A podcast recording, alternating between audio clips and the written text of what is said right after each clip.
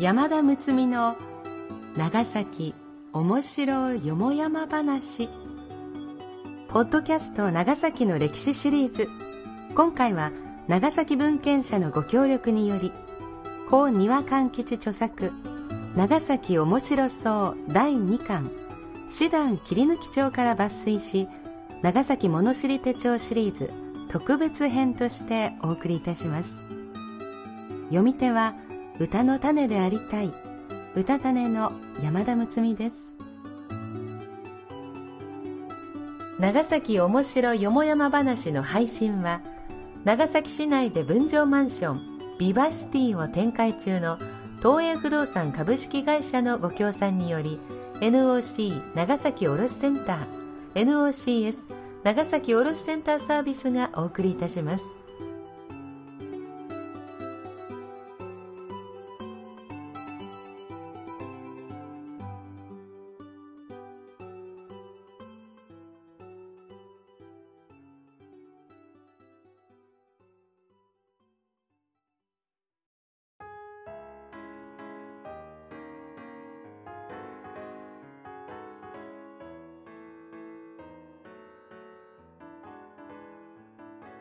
第7話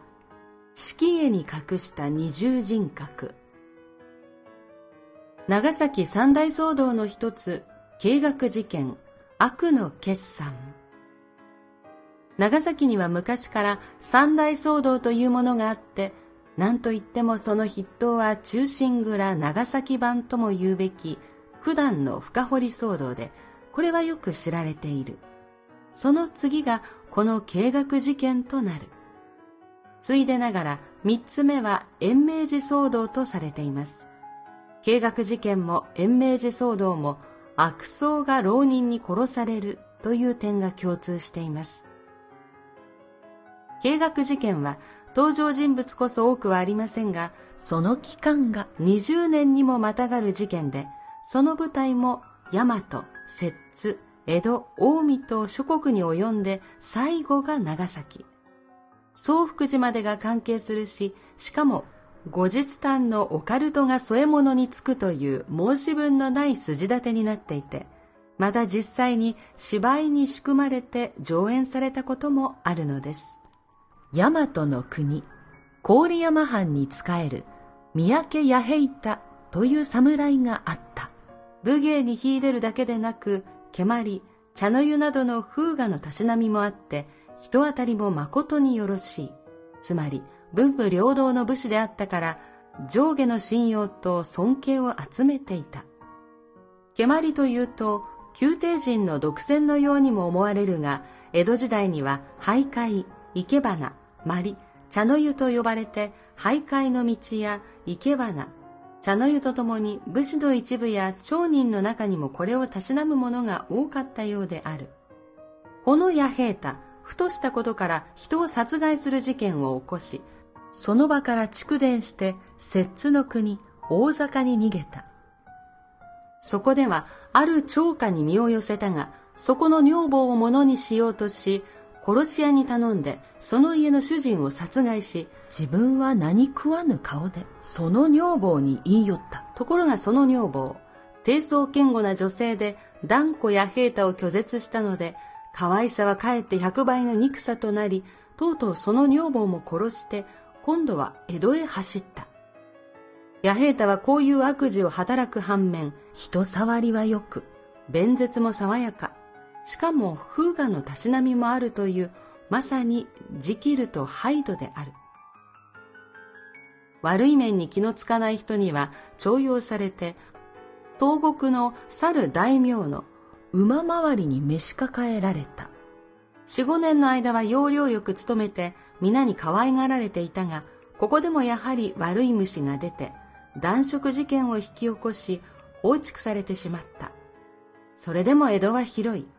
ある禅寺に潜り込むと、見事な青同心に変身し、慶学を名乗って、誰はばかることなく大手を振って江戸の街中を歩き始めた。ここでもお手の物の多芸を生かして上流武士や富裕町人の家に出入りをしていた。さてここに堀田権兵衛という浪人が登場する。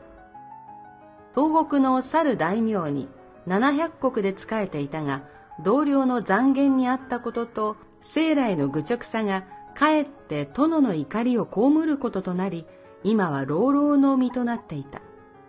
このゴンベイが、蹴鞠の達人で、飛鳥井流の免許を得たほどの腕前であったから、自然と経学とも親しくなった。ゴンベイは浪人となる前に蓄えていた何がしかの金をもとに、一応は優雅な暮らしをしていたが、座して食らえば山をも虚しということで、その金を少し有利な方面に回したいと考えていた。経学はこれに目をつけた。自分は初夏に出入りして知り合いも多いから確かな筋に貸し付けて氷で回して差し上げましょうと言葉巧みに持ちかけ瞬くうちに権兵衛の金を全部巻き上げこれを自分の遊興に使い果たしてしまった。この他にも経学は同様の手口でたくさんの商人たちから多額の金を騙し取り横領着服したがこれが発覚しないはずがない。回収できる金をかき集めると、ある夜、密かにドローンを決め込み、江戸を出本。ひょっこり近江の国の去る田舎寺に現れる。ここでしばらくはおとなしくしていたが、土地の農民と喧嘩をしでかし、寺にも折れなくなり、追い出されてしまった。その後は、あちらこちらと流浪を続けるが、そのまま朽ち果ててしまうほどの凡俗ではない。底知れぬしたたかさと悪賢さを持つ経学は流れ流れて西の果て、この長崎に姿を現すのだった。そしていつの間にか総福寺の僧に入り込み、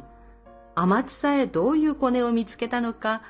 後には大本山の大爆山満腹寺に願い出て、式への身分となった。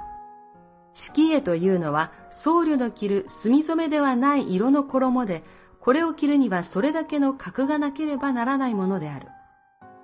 そして慶学は片淵村に暗室を構え、暴月庵と名付けて暗主になりすまし、弟子、小僧、家来を召し使うという豪勢な身分となった。昼はもっともらしい顔つきの僧侶に茶の湯の師匠。ところが夜は丸山遊びに肉食放埓の優等三昧。昼夜使い分けの全くの二重人格ぶりを発揮した。一方、計学のために全財産を騙し取られて、浪人堀田権兵衛は、その後というもの、食うにも困る暮らしをしていたが、計学が長崎で羽振りよくやっていると風の噂に聞いた。そこでいくらかでも金を返してもらおうと苦しい中から旅費を工面し長崎へ下りやっとのことで暴月山にたどり着いて計画を尋ねた。さすがの計画も、これには内心ぎょっとしたが、そこはくせ者。いや、まったくもって申し訳ござらぬ。しかしただいまの節操は、見てくれと内情は大違いにて、かようにはいたしておりますが、対面上こうやっておりますまでのこと、それもやっと昨今、ここまでになりましたばかりで、蓄えなぞ一問もござらぬによって、よろしかったらしばらくここに投留されて、時節の来るまでお待ちくだされ、と言葉巧みに申し開きをした。人の良い堀田権兵衛は、家業を持つでもなく、家族があるでもなく、そこは浪人の独り身の来やすさから、言われるままに暴月案の触覚を決め込むこととなった。こうして早くも七年の歳月が流れた。権兵衛もそろそろ痺れを切らして、金の返済のことをそれとなく切り出してみると、計学は最初とは打って変わり、金があれば、あの時すぐにでも返しておるわ。ないから返さなかったのだ。その代わり、七年間もただ飯を食わしたではないか。痛ければ今まで通り置いてやってもよいが、嫌ならさっさと出て失せろ。と初めとは打って変わった剣もほろろの挨拶。おとなしいゴンベイはこれで旬となってしまい、またずるずると居候を続けて、なんとさらに七年が経った。前後合計14年の居候暮らしで、浅ましくも養われ至りけりとは、いかにのんびりとした昔の話とはいえ、ちょっとのんびりの度が過ぎるようである。その頃になると、見学の態度も露骨になって、ただ飯くらいの極つぶしのと近所に大声で触れ回り、ゴンベイにも面と向かって聞くに耐えない悪態口を叩くようになった。さすがのゴンベイも、はや居づらくなり、ある日恐る恐る見学の前に行き、顔色を伺いながら、ここらでそろそろ江戸に帰ろうかと思いますので、あの金、ご返済いただけませぬなら、せめて路銀を少々ご無心したい、と申し出た。すると見学は真っ赤になって頭から湯気を立てながら、14年もただ飯を食らった上に、路銀までとは。何をよまいごと申すか。お前にはもうビタ一文だってやる銭はない。なんだ？なんだその目つきは？お前がそんなに怒ってみせたって、俺はちっとも怖くはないんだ。この極つぶしめ。と、すごい捨て台詞を吐いて奥に入ってしまった。ここでゴンベ、思わずカッとなり、恋口三寸と、そうなるのが普通の筋書きであるが、そこはあくまでのんびりムードであるから、大詰めのクライマックスシーンは、その夜遅く、牛の国というから午前2時頃までお預けと相なる。さて、その夜。元文6年1741年正月6日の真夜中牛の国。ゴンベは静かに身の回りを整理し、まず慶学の弟子、実道の部屋に忍び入り、寝込みを襲って水もたまらず、人たちで切り殺した。慶学は74歳の老人であるが、実道は血気の壮年であるから先に始末しておかないと面倒である。ゴンベイはそれから慶学の寝所に踏み込み、ここでは一旦枕を蹴り上げて、日頃の恨みを覚えたかと大喝した。その声に驚いて、慶学起き上がり、何事ならんと見やぐれば、そこには抜き身を下げ、帰り血を浴びたゴンベイが立っている。慶学は腰も抜かさんばかりに驚いた。あいや、早まりたまうな、金はお返しいたす。いかほどにても差し上げ申す。命ばかりはお助けを。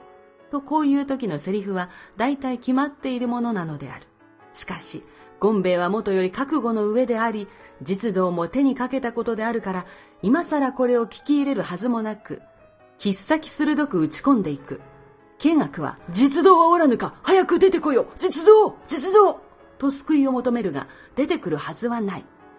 ゴンベイは、実動は宣告始末しておいた。三途の川でお前の来るのを一足先に待ってるわい。とせせら笑って、なおも鋭く切りつける。見学は、今は千なしとそこは昔取った絹塚。床の間にあった刀を抜き放って、という説と、こたつの櫓を取り上げて、という説と両方あるが、これはどうもこたつの櫓の方が最もらしい。これでもって相手の刀を絡め取ろうとしたのが本当であろう。坊主に刀では少し映りが悪い。とにかくここで双方、大立ち回りとなったが、先を急ごう。結局見学は切り殺され、ゴンベイは行水で身を清め、勝手知ったる台所で、あり合わせの名に、茶漬けでさらさらの後、見学の死骸に腰打ちかけ、見事腹かっきって相果てたのである。ゴンベイ時に44歳。近所の人々には、この居候先生すこぶる評判がよく、それに引き換え計学の方は、かかる死をいたしけるも、在郷の報いとぞ聞こえし、と人気は甚だ芳しくなかった。翌朝検視も済み、暴月案はもちろんお取り潰し、あとは野原となった。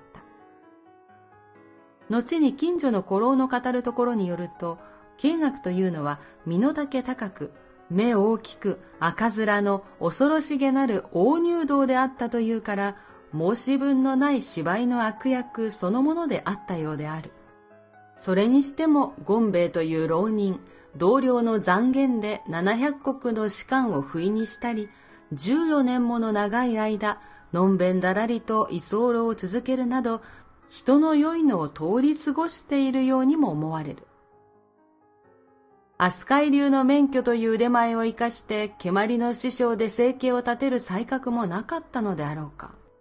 その割には切腹直前にお茶漬けを食べるという図太いところがあるのもちょっとわからない。どうも普通の神経の持ち主ではなかったようである。さて、いよいよこの後日談に移る。その頃、同じ片淵村に多門院という教科師がいた。早速、この計画事件をレポートし、一巻にまとめて、折から興行中の歌舞伎役者に見せた。するとこれはいけるということになり、芝居に番組され、長崎の小屋で上演されることになった。この計画事件は、太平の長崎を揺るがす大事件であっただけに、前評判も上々で、芝居は初日以来連日の大入り満員であった。慶学はかねて丸山に馴染みの遊女がいた。俵屋の鶴浦というのがそれだ。一日この芝居を見物したが、劇中に出てくる警視正鶴浦を見て、芸は良いが衣装が良くないと言って、その場で自分の着ていた衣装を脱いで与えたという。少し出来すぎではあるが、ちょっと絵になる情景であったろうし、この工業の人気をかき立てるのに大いに効果があった。この時代の芝居小屋がどこにあったかはあまりはっきりとしない。これよりも10年ほど後の寛延2年1749年9月、四代目横綱丸山権太左衛門一行が大相撲工業をしたのが梅園芝居所であった。芝居や手踊り、相撲などを興行する小屋が梅園天満宮の近くにあったのだろう。さらに40年ほど経って、天明8年1788年10月16日、長崎来遊中の芝交換が丸山近くの芝居所で吉芝居を見物しているから、これも丸山近くといえば梅園あたりであったと思われる。これは佐藤吉野、主にて張りたる小屋にてとあり、粗末な掛け小屋であったことがわかる。計画事件が上演された劇場も大方その程度のものであったと思って間違いあるまい。なお、丸山権太左衛門だが、この各界屈指の巨人は長崎工業の後病に倒れ、その年の11月14日、長崎で隠しし、寺町高泰寺で葬儀を行い、墓は本郷地町国道の上にある。話が横道にそれたが、教科師の多門院は、その後も得意の教科で、この見学事件を数多く読んで、一人越に言っていたが、あるよ、自分のいおりを出て、長い石段を降りようとしたとき、後ろから誰かが背中を押すような気がした拍子に足を滑らして転げ落ちたが、手足の指はバラバラに折れ、気抜けのようになって間もなく死んだということである。慶学の暴行のたたりと人皆噂し恐れたことは言うまでもない。この物語は事件から44年経った天明5年1759年8月25日、古老の聞き書きなどを交えて書き記されたものが長崎名称図絵に収録してある。いかがですか？長崎三大騒動の一つ、計学事件の顛末。これにて読み切り読み切り。次回はこれも長崎ならでは。バテレンとくれば何か摩訶不思議な語感がありますが、バテレンの魔法のお話。いかなる展開となりますかお楽しみに。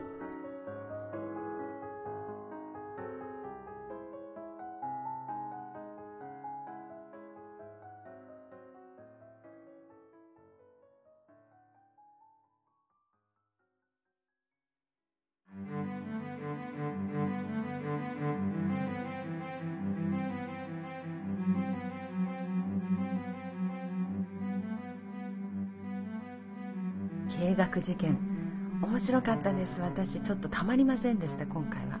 40半ばまで生きていますと、まあ、いろんな人との出会いもありますがその中でなんだこの人っていう出会いもありますよね。いい人自分にとっていい人ばかりではない。そういういい人ではないと思うような人に出会った時にこんな生き方しててこの人長生きできるの？みたいに思うことがあるんですけど。それでも数年経ってその時の怒りも過ぎ去ってその人にお会いした時にああああいうスタンスで生きても元気で生きていけんだなっていうことを私何度か味わっていてその度にあ人って住む世界がそれぞれあってでその人の人生においての学びがあるんだなっていうのを感じています。慶学さんもまたゴンベイさんもそれぞれに学びがあったんでしょうね。最後の死に方壮絶ですけどそれはそれでこの人たちの人生なんだろうなと感じながら読ませていただきました。いやー面白かったです。皆様にはどのように届いたでしょうか？この配信は東映不動産株式会社のご協賛でお送りしました。東映不動産株式会社は長崎市内を中心に70棟以上の分譲マンションビバシティマンションを展開しています。地域に根ざした地元の企業として安心安全快適な住まいを提供しています。東映商事株式会社株式会社ビバホームの各グループ会社との連携によりマンションの購入管理リフォーム売却まで住宅に関することすべてのサービスを提供しています。詳しくはウェブで長崎ビバシティでご検索ください。このポッドキャストは長崎卸センター長崎卸センターサービスがお届けしております。本文中差別または差別的とみなされかねない表現がある可能性もありますが著作者にはもとよりその意図がないことはもちろん